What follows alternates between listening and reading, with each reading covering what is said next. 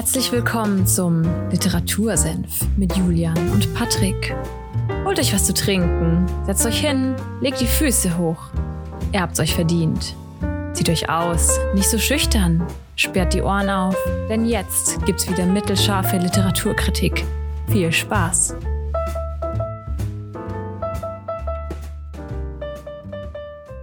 Hallo und herzlich willkommen beim Literatursenf. Es ist der 30. Januar und ihr hört Folge 89. Ähm, ja, und Patrick und ich sind gerade bei Take 2. Wie der, wie der Patrick immer so schön sagt, der gläserne Podcast, ne? Äh, Grüße nach, Grüße nach äh, Postbauer heute, glaube ich, ne? Ja, auf jeden Fall. Und darum, darum sind wir auch bei Take 2, weil die, die Internetverbindung im, im schönen Freistaat Bayern ist äh, super. ist das heute nicht so und äh, Videocall funktioniert nicht. Darum bin ich ein paar Mal eingef eingefroren und das war dann, war dann lustig, weil der Julian hat weitergeredet und äh, ich konnte nichts dazu sagen und das wäre dann so ein richtig schöner Monolog gewesen. Darum machen wir jetzt hier Take 2 und von mir auch ein herzliches Willkommen zu dieser hm, Folge 89. Du hast gesagt, ich hätte fast die Zahl vergessen. Äh. 30.01.2022 und wir begeben uns heute auf eine Fahrt. Ist das oh. die beste Übersetzung von, von Ride? The Ride of a Lifetime schauen wir uns heute an. Was das ist, das für ein Buch, Julian? Das ist die Überleitung und, des Todes erstmal. Ja, auf jeden Fall halt. Was ist das für ein Buch? Wer hat es geschrieben und um was geht's? Ähm, okay, The Ride of a Lifetime, du hast es schon gesagt, es geht um einen Ritt, um einen wilden Ritt. Ähm, kann man jetzt in viele Richtungen interpretieren, aber es geht tatsächlich um eine, ja, ich würde mal sagen, um eine Karriere gewissermaßen. Und zwar um die von Robert Eiger. Das ist seine Autobiografie. Ähm, und der gute Mann war 15 Jahre als CEO auf Disney, was, auf Disney tätig. So, freudscher Versprecher.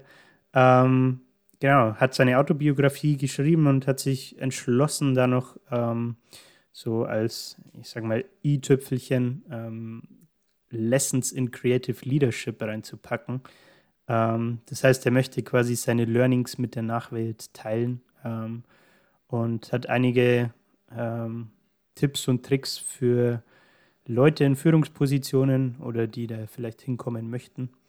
Und ja, genau. Mhm. Also er ist quasi der Mann, der Disney 15 Jahre geführt hat und der jetzt halt sagen möchte, wie du, solltest du jemals in die Position kommen oder solltet ihr jemals in die Position kommen, ein multinationales Unternehmen zu führen, wie ihr das richtig angehen könnt. Er will euch seine Learnings geben. Geil, oder? Ja. naja, also ich finde, du musst ja nicht gleich ein multinationales äh, Unternehmen äh, wie Disney. Ja, es geht um Leadership, es geht um Führung in allen möglichen Bereichen. Das kann man ja, sei ja. es von dem, dem kleinen Team, was man in der Arbeit vielleicht äh, führt oder im Sportverein, wenn man im Mannschaftssport äh, bessere Führungsspieler sein möchte oder sich als Führungsspieler etablieren will. Es gibt für alle Leadership-Sachen irgendwie Möglichkeiten, sich zu verbessern, das stimmt. Ja, definitiv. Ja, ich bin gespannt auf, äh, auf seine Karriere, beziehungsweise auf den wilden Ritt bei Disney und auf seine Learnings, die er die dann mitgeben möchte. Ja, vielleicht also grundlegend, das Buch ist in zwei Teile unterteilt. Es geht einmal im ersten Part um Learning und im zweiten Part um Leading. Ähm, man muss dazu sagen, ja, im Titel steht, er ist 15 Jahre als CEO von Disney tätig gewesen. Insgesamt hat er aber 45 Jahre ähm, Erfahrung in der ähm, ja, Entertainment, in der Medienbranche, in der Medienwelt, würde ich sagen. Ähm, Daher würde ich mal kurz einen Crashkurs machen, vielleicht wo er herkommt. Und zwar geht das Ganze ähm, nach seinem Studium los, ich glaube so um 1970 rum. Ähm, und zwar war er da als Moder Moderator ähm, oder Wetteransager bei einem lokalen Radiosender und ist dann zu ähm, ABC gewechselt. Sagt dir das was, Patrick?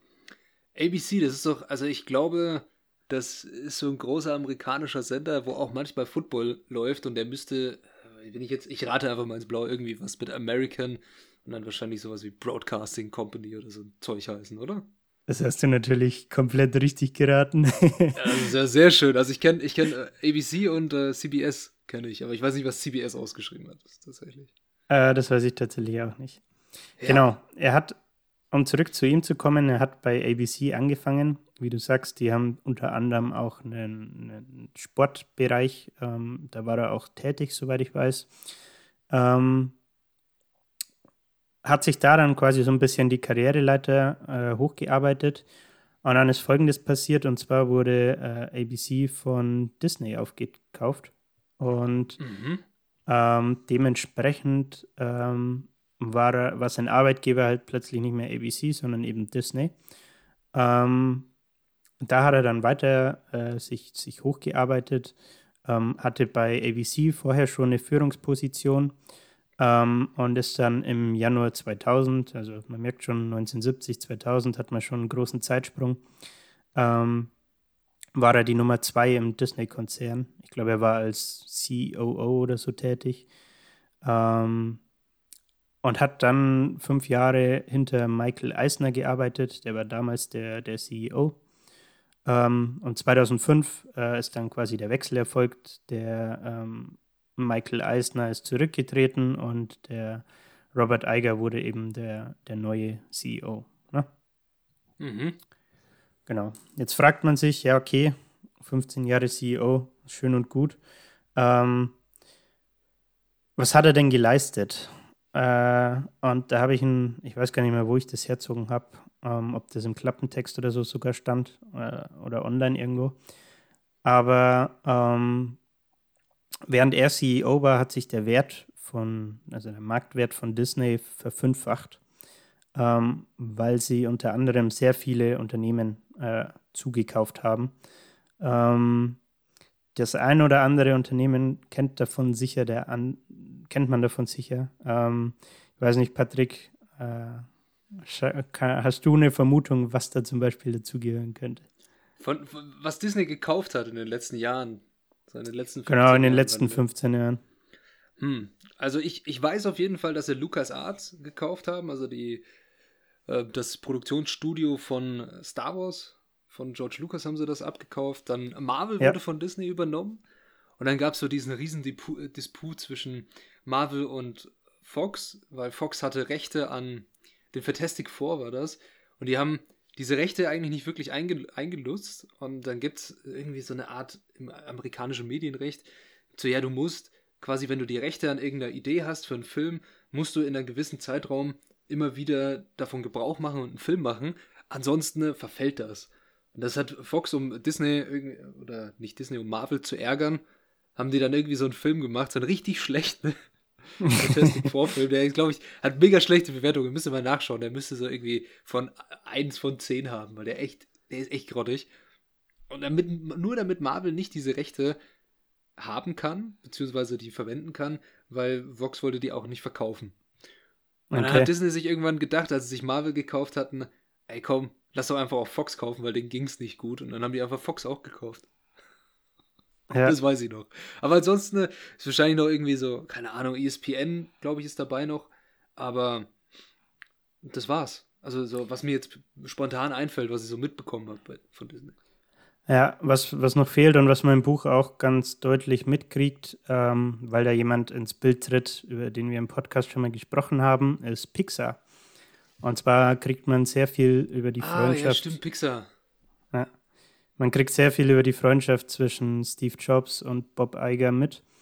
Ähm, dementsprechend auch, wie, wie, der, wie der Ablauf quasi war oder die Verhandlungen, die sich, glaube ich, über, ich weiß gar nicht, zwei Jahre oder so erstreckt haben, ähm, bis Disney letztendlich Pixar kaufen konnte. Ähm, ja, sehr, sehr interessant. Äh, du hast es richtig erkannt, um es nochmal kurz zusammenzufassen. Äh, Disney hat ähm, während seiner Zeit als CEO Pixar Marvel, Lucasfilm und äh, 21st Century Fox gekauft. Ähm, alles für Milliardenbeträge, also da fliegen so Summen wie mal 7 Milliarden hier, mal 4 Milliarden da oder mal 71 Milliarden für 21st Century Fox da. Ähm, was dann natürlich auch erklärt, äh, wie es Disney oder wie es Bob Iger schaffen konnte, den, den Firmenwert zu verfünffachen. Ne? Ja. Wenn, man, wenn man solche Investitionen tätigt und die dann auch dementsprechend richtig einsetzt, ähm, führt es dementsprechend halt zu Wachstum und mehr Einnahmen. Ne? Ja, auf jeden Fall. Also das, das glaube ich, wenn du dann es schaffst, also Marvel für doch, also im Vergleich so 4,24 Milliarden, ich hier auf irgendeinem so Zettel, den du mir da geschickt hast, äh, dastehen. Ich glaube, die sind jetzt mehr wert. Definitiv, wenn du die Marvel-Sparte anschaust. Also, was die in den letzten Jahren produziert haben an Filmen und an Fans dazu gewonnen haben. Und jetzt auch mit dem letzten großen Marvel-Film, den vielleicht einige Hörerinnen und Hörer, ich weiß nicht, ob du den gesehen hast, den letzten Spider-Man, der war schon grandios. Der war cool. Fand ich gut. Nee, der ist doch sogar recht aktuell, ne? Ja, also der kam letztes Jahr vor Weihnachten kurz raus. Das war so, ja, die typischen Kinobanger kommen ja immer kurz vor Weihnachten raus, hm. wo man schön ins Kino gehen kann, es ist dunkel, kalt draußen. Ich kann nur empfehlen, diesen Film anzuschauen. Der ist super. Okay, nee, habe ich tatsächlich noch nicht gesehen. Äh, aber ist ein guter Tipp. Mehr geben mir. Sehr schön. Gut, jetzt haben wir viel über, über, sein Leben, über Disney und sowas gehört, auch quasi, und was er so geschafft hat da drin. Und das Buch steigt dann hast du gemeint, es geht um seine Karriere. Also es steigt damit ein, wie so das Ganze sich ergeben hat, oder wie? Also so ein bisschen autobiografisch, dass er über sein Leben schreibt. Ja, definitiv. Also ich habe es ja schon erwähnt, es gibt im Endeffekt zwei Teile. Der erste Teil Learning. Ähm, da kriegt man halt so ein bisschen die Anfangszeit mit seinen ersten äh, Stationen als äh, Arbeitnehmer. Ähm, das ist vielleicht auch ein ganz interessanter Punkt, finde ich, den man hervorheben kann. Wenn wir bisher über Biografien gesprochen haben, ich weiß nicht, was, was haben wir schon alles? Nike, äh, Netflix, ähm, Tesla, Apple, ne? Mhm. Haben die alle. Ja, einige, einige Unternehmen, das waren alles Gründer. Genau, die haben alle eins gemeinsam, die haben alle selbst ihre Firmen gegründet. Aber das ist halt hier nicht der Fall. Und das fand ich irgendwie eine erfrischende Abwechslung, mal, muss ich sagen. Ähm, was halt auch zeigt, natürlich ist es erfüllend und vor allem für die Leute, die wir besprochen haben im Podcast, erfüllend, äh, ihre eigenen äh, Firmen zu gründen und Träume zu verwirklichen und so weiter. Ähm, aber ich finde, das Buch zeigt ganz schön, dass es eben auch in Anführungszeichen im klassischen Weg geht, äh, indem man die Karriereleiter halt, wie man so schön sagt, hochklettert. Ne? Ja, klar, auf jeden Fall. Also, so kann es auch funktionieren und das ist auch sehr interessant, bestimmt mitzuerleben oder auch mitzulesen, wie das Ganze bei ihm angefangen hat und wie es dann weiterging, wie, es da, wie er dann zum ersten Mal, ich glaube, so das Interessanteste, was ich finden würde, wenn ich so ein Buch lese, ist so das erste Jahr als CEO.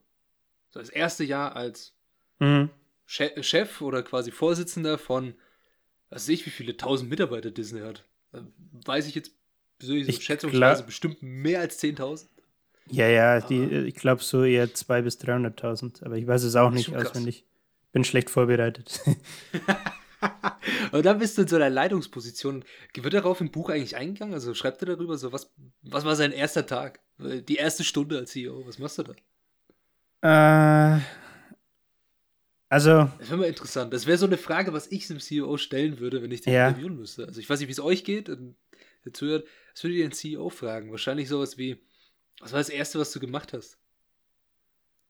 Ja, ähm, er geht jetzt nicht explizit darauf ein, hey, in der, in der ersten Stunde habe ich ja. erstmal Espresso getrunken, dann war ich kurz auf Toilette und dann habe ich mit meiner ich nackt Assistentin... in meinem Büro ausgezogen, was? Ja, dann habe ich kurz meiner Assistentin ein paar To-Dos rübergeworfen oder so. Ja. Auf, dem auf dem Detaillevel ist es natürlich nicht, aber was er definitiv macht, und das finde ich auch sehr interessant ist, ich habe vorhin, glaube ich, ja schon erwähnt, dass er fünf Jahre quasi die Nummer zwei war hinter dem vorherigen CEO. Mhm. Und der wurde dann mehr oder weniger vom Board äh, gezwungen zurückzutreten, weil die mit seiner Leistung nicht zufrieden waren. Und ähm, dann ging das Ganze in ich sage mal in Anführungszeichen, einen Evaluationsprozess. Heißt, äh, Bob Eiger war Kandidat für die Position als CEO, aber das Board, also die, die Führungsriege quasi noch ein Häuschen weiter oben, ähm, hat entschieden, hey, wir sehen dich als Kandidat, das ist auch gerechtfertigt, du warst jetzt fünf Jahre als Nummer zwei tätig, ähm, aber wir haben auch Interesse daran, externe Kandidaten zu interviewen und die anzuschauen. Ne? Ja, klar. Und also. dann, dann beschreibt er halt so einen, ich weiß gar nicht, wie lange das gedauert hat, ich glaube sechs Monate oder so, so diese Übergangsphase quasi, äh, wo der alte CEO noch da war und der neue aber gesucht wurde. Ähm, und beschreibt es halt. Und ähm, das fand ich tatsächlich sehr, sehr interessant. Und um auf deine Frage zurückzukommen, es geht, finde ich, ein bisschen in die Richtung, was, wie geht man so eine Jobausschreibung denn an, beziehungsweise mit was beschäftigt man sich da, ne? Und er meinte, dass es halt dann so war, der, die, das Board hat äh, die externen Kandidaten interviewt, dann haben sie ihn interviewt ähm, und es war halt immer so iterativ. Ne? Dann haben sie mal Fra Fragen im Bereich XY gestellt, dann kam es wieder zurück. Ähm, dann gab es wieder einen neuen Termin, Follow-ups und was weiß ich. Also ein ziemlich stressiger und anstrengender Prozess. Und auf was er da halt eingeht, ist, dass das Board ihm immer so ein bisschen vorgeworfen hat. Ähm, also der Grund, warum der vorherige CEO zurückgetreten ist oder zu, zurücktreten musste, war ja, weil sie mit seiner Leistung nicht happy waren. Ne? Und genau. was sie dann gemacht was sie dann gemacht haben, ist, sie haben ihn im Endeffekt immer vorgeworfen, so, hey, du warst doch fünf Jahre jetzt quasi Nummer zwei, also bist du ja indirekt auch mit daran beteiligt, dass wir so schlechte Leistung abliefern und nicht so, happy also bist, bist du quasi schuld daran, dass es so weit gekommen ist, du hättest da eingreifen müssen in deiner Position und dagegen steuern sollen.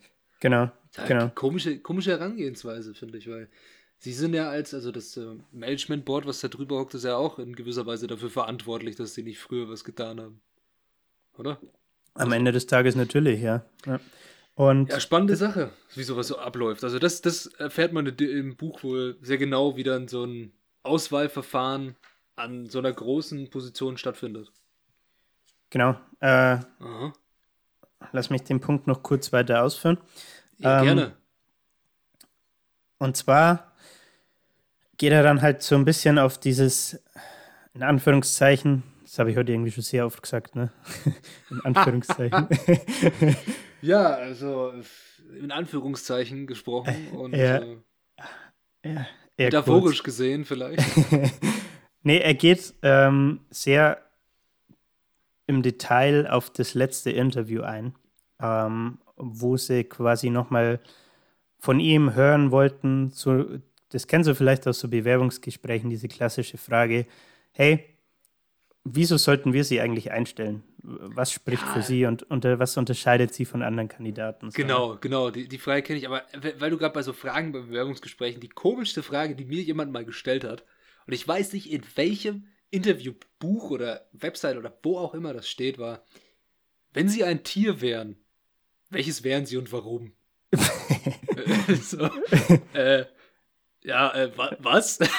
ja, ist doch ganz klar, King of the Jungle, oder? Äh, King of the Jungle, das ist eine. Ähm, wer ist denn der King of the Jungle, wer, Oder was ist der King of the Jungle? Das ist nicht der Natürlich Löwe. Der, was der? Achso, der Löwe. Aber der wohnt doch gar nicht im Dschungel, sagen wir. Achso, Verwirrung. das war ein Fake-Manöver. Nein, äh, natürlich ein. Ja, ein, ein, ein, ein gutes altes Walross, äh, habe ich gesagt. Ganz klar. Wegen der Körperästhetik. Ja, von der Körperästhetik wegen und weil mich würde echt, es gibt bestimmt einen Walrus-Kalender und darum, ja, wegen der Körperästhetik, definitiv. Okay. Ich, ich, hätte gern einen Walrus-Kalender. wir schweifen nee, ab. aber wir schweifen ab. Wir waren bei seiner letzten Frage und was hat er dann gesagt? Steht es dann drin oder wie, was er gesagt hat? Ja, genau. Also, was er halt die ganze Zeit versucht hat, ist aufzulisten, was alles falsch läuft. Ne? Also, okay. ich, ich glaube, wir haben schon mal in so einem, in einem anderen Self-Help-Buch darüber gesprochen, dass der Begriff Priorities ähm, nicht schon immer Plural war, sondern es eigentlich mal Singular war und es eigentlich immer nur eine Priority gibt. Ne? Mhm. Und was er halt gemacht hat, ist, er hatte so eine Liste von 10 bis 15 Themen und wollte das quasi wie bei so einer, äh, das kennt man doch von so Politikern oder so, vor allem in Amerika, wenn die so für ihre Kandidatur werben ne? und hier ihr Marketing aufsetzen, dann haben die immer so Stichlisten oder so bestimmte Stichlisten, Punkte, Listen mit Stichpunkten, so rum. Oh Gott, oh Gott. Und, und genau sowas hat er halt auch gemacht. Er hatte so 10 bis 15 Punkte und meinte so, ja, da würde er gerne reingehen. Und hat aber, bevor er in das Interview ist, nochmal mit einem, so einer Art Mentor von ihm gesprochen. Und der meinte so, hey, wenn du 10 bis 15 Punkte hast, dann unterscheidest du dich von den anderen Kerlen nicht, weil dann versuchst du alles anzugehen, das werden die genauso machen. Ähm, und du wirst aber nicht schaffen, alles umzusetzen. So, ne? Und dann war die, die, die Schlussfolgerung aus diesem Gespräch, äh, dass er sich überlegt hat, ja, okay, was wäre denn meine Top 3 an Sachen, die ich als Disney-CEO angehen möchte und was ich sofort äh, ab dem ersten Tag quasi ansteuern will. Und ich finde, das kommt ganz gut auf deine ursprüngliche Frage zurück. Was, wie, wie sieht denn das erste Jahr als CEO aus? Ähm, er hatte drei Themen, ähm, die er priorisieren wollte. Und zwar, äh, ich lese mal kurz vor. Erstens, recommit to the concept that quality matters, also high quality content. Dann mhm. zweitens, embrace technology instead of fighting it. Und drittens, think bigger, think global and turn Disney into a stronger brand in international markets. So. Ja, ambitionierte Ziele, aber das hat er auf jeden Fall geschafft. Also Disney ist ein Weltname jetzt. Voll. Damals aber auch schon. Also ich fand, ich fand früher war, ich kann mich erinnern, ich war ganz klein, so drei, vier, und wir waren im Disneyland und Disney war so ein Riesending.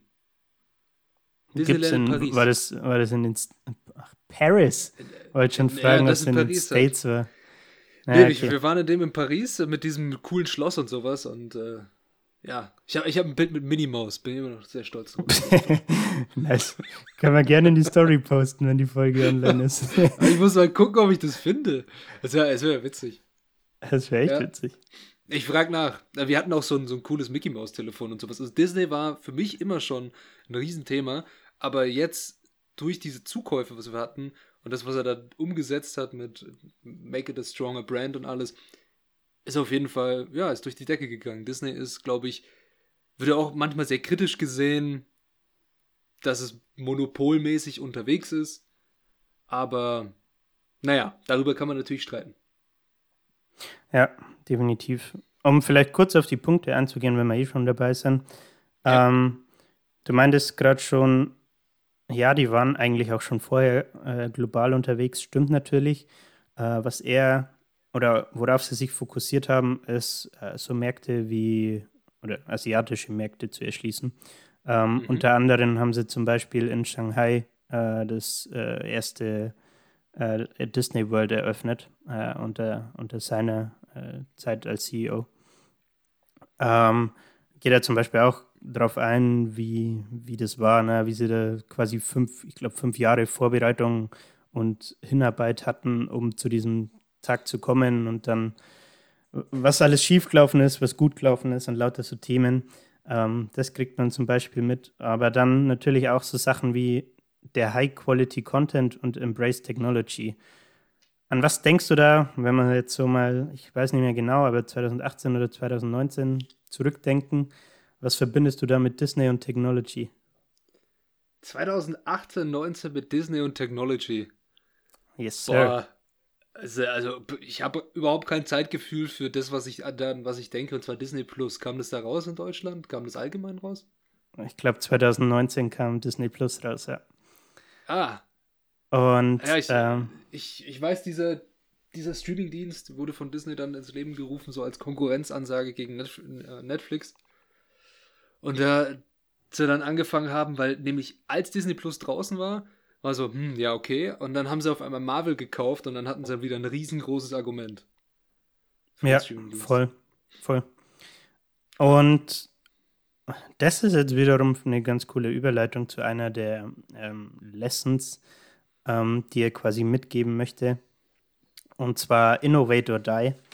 Äh, das hatte ich mir rausgeschrieben, weil ich das ganz cool fand. Ich würde einfach kurz die, das sind vier oder fünf Zeilen, das kurz vorlesen. Ja. Um, I don't like to lay out problems without offering a plan for addressing them.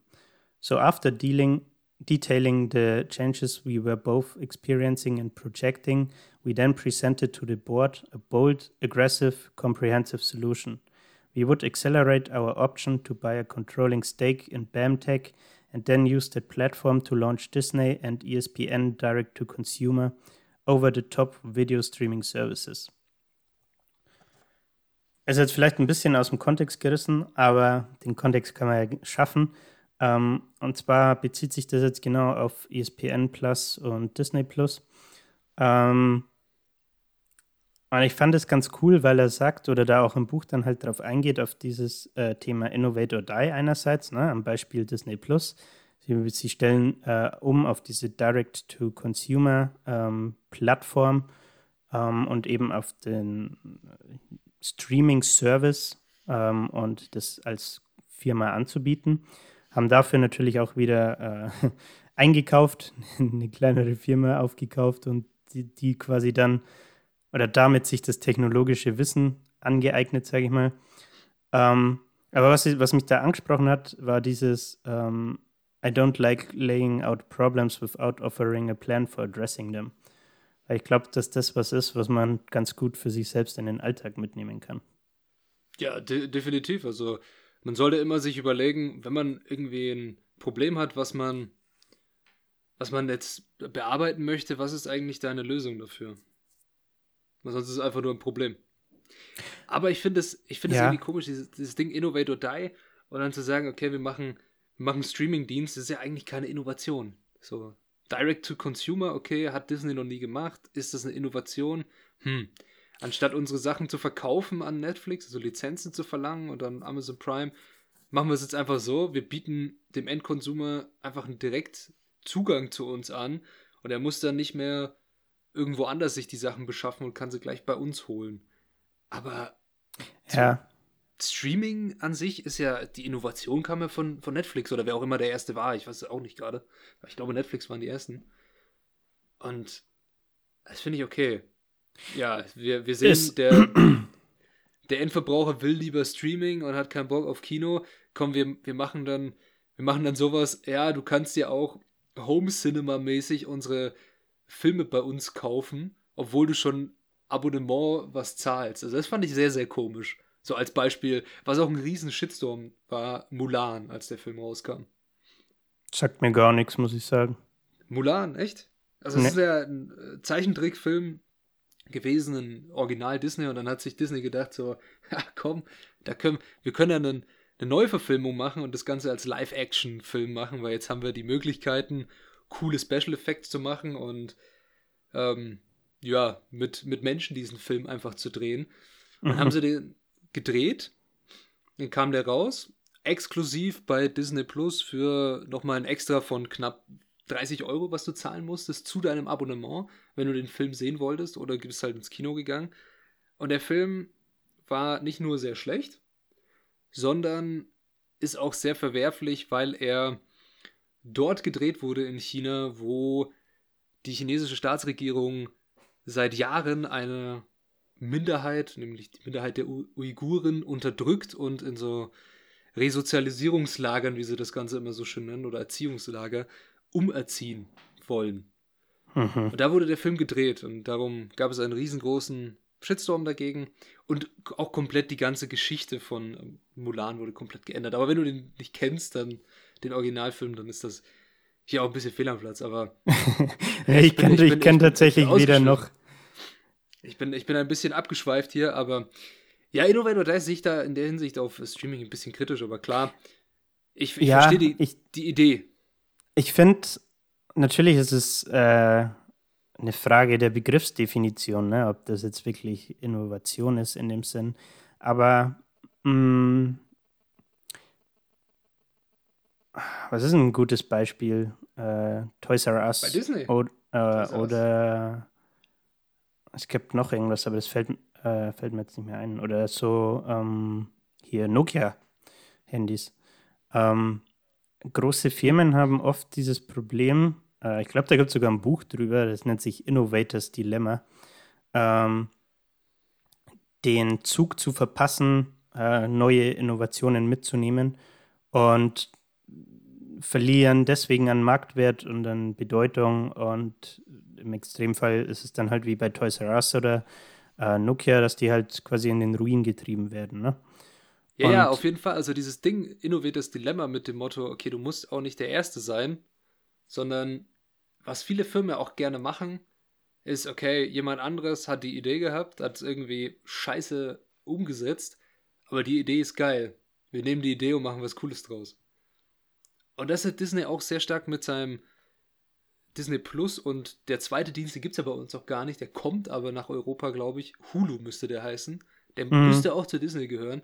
Ja. Und mit diesen beiden Plattformen, dass sie wirklich alles abdecken, haben die es super gemacht und Netflix ist gerade so in der Bredouille, dass diese Woche, ich glaube, der Aktienkurs ist so um 20, 30 Prozent, ist der fast so nach unten gerauscht auf einmal, hm. weil Ups. die Zukunftsaussichten für das Unternehmen nicht so rosig sind mit der großen Konkurrenz von Prime, HBO und was auch immer, weil es gibt ja zig an Diensten und was Netflix ja macht und was ihr vielleicht, also wenn ihr das, diesen Podcast gerade hört, auch schon gemerkt habt, es gibt immer mehr so Originals von ja. Prime oder von Netflix oder von Disney oder von keine Ahnung wem, weil die einfach keinen Bock haben, dass andere sich die Lizenzen teilen können, sondern die wollen das für sich haben, die wollen das besitzen können und dann verkaufen.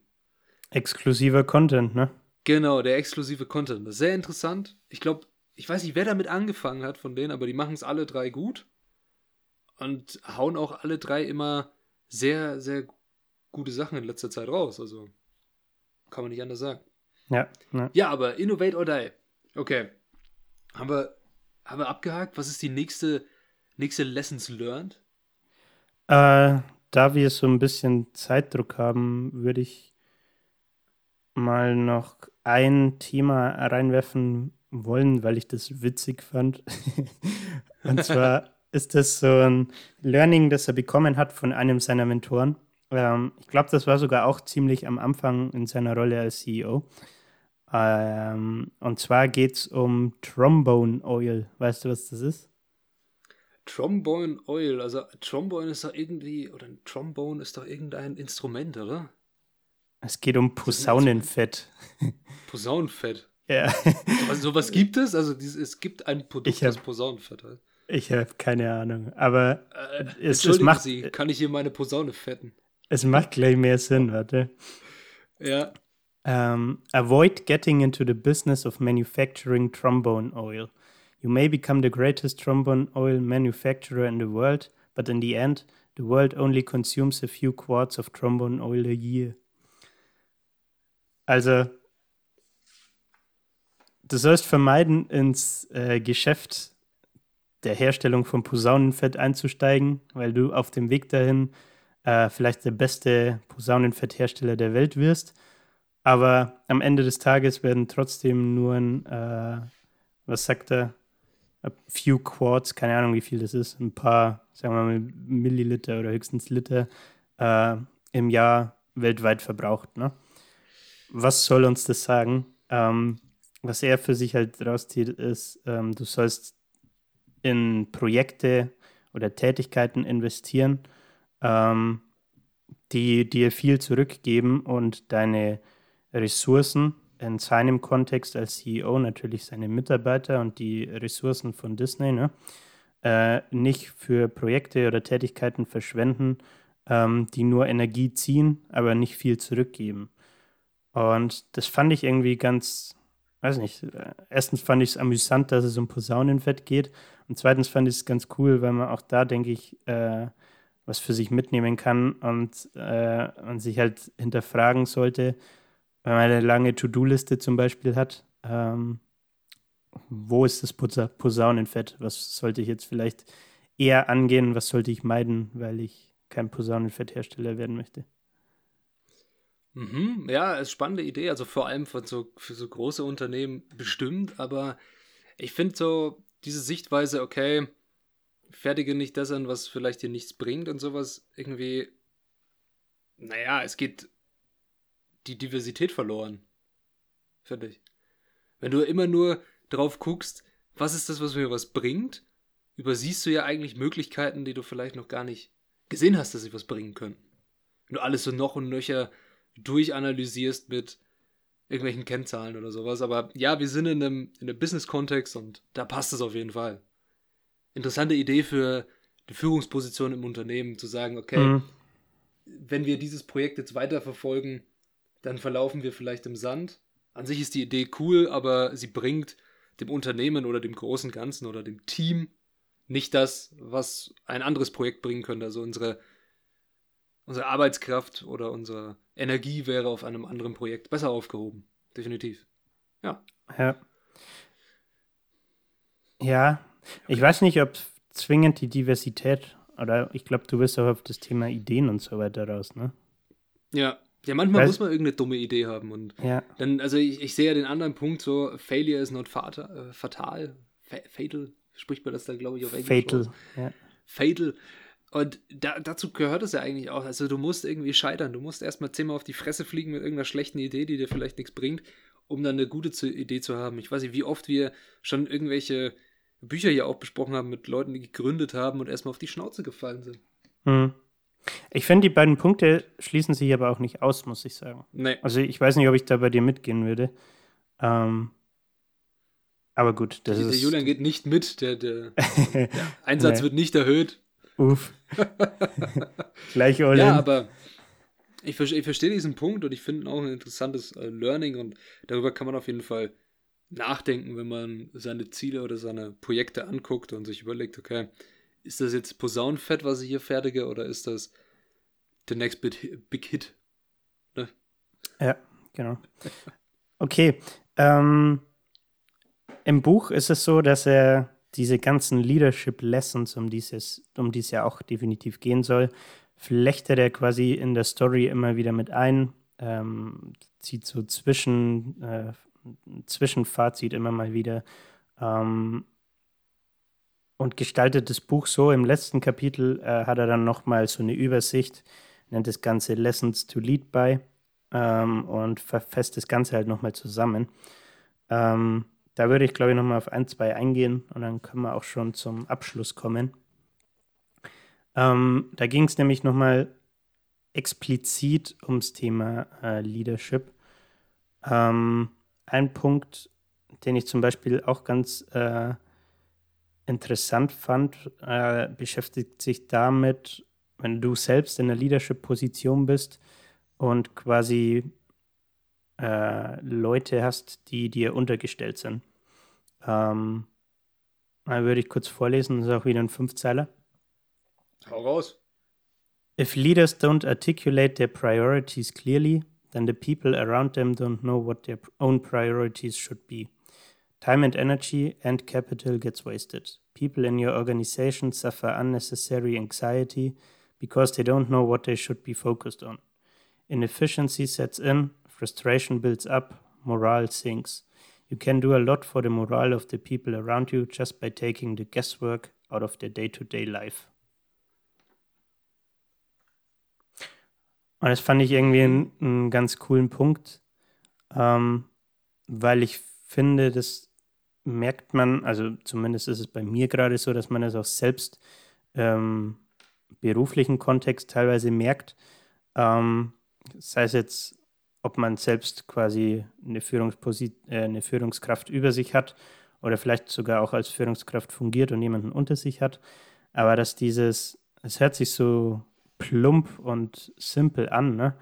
Ähm, leaders, if leaders don't articulate their priorities clearly, wenn eine Führungskraft die Prioritäten nicht klar ähm, vorgibt und die halt, wie Jocko Willing zum Beispiel auch sagt, nicht ähm, in einfacher und ganz äh, leicht zu verstehender Sprache formuliert sind, sodass das wirklich glasklar ist, ähm, dass man dann, wenn man quasi als, ähm, als Mitarbeiter oder untergestellte Person selbstständig an bestimmten Themen arbeitet und die Priorities nicht klar sind, ähm, auch nicht so gut selbst Entscheidungen treffen kann, wie wenn das vielleicht klar kommuniziert wäre. Macht das Sinn? Auf jeden Fall. Also eine Erwartungshaltung ist, ist immer wichtig oder auch, was an mich gestellt ist, welche Erwartung hat die Firma oder das, das Team oder meine Führungskraft an mich. Das ist, ist auf jeden Fall sehr wichtig und es muss auch klar kommuniziert werden.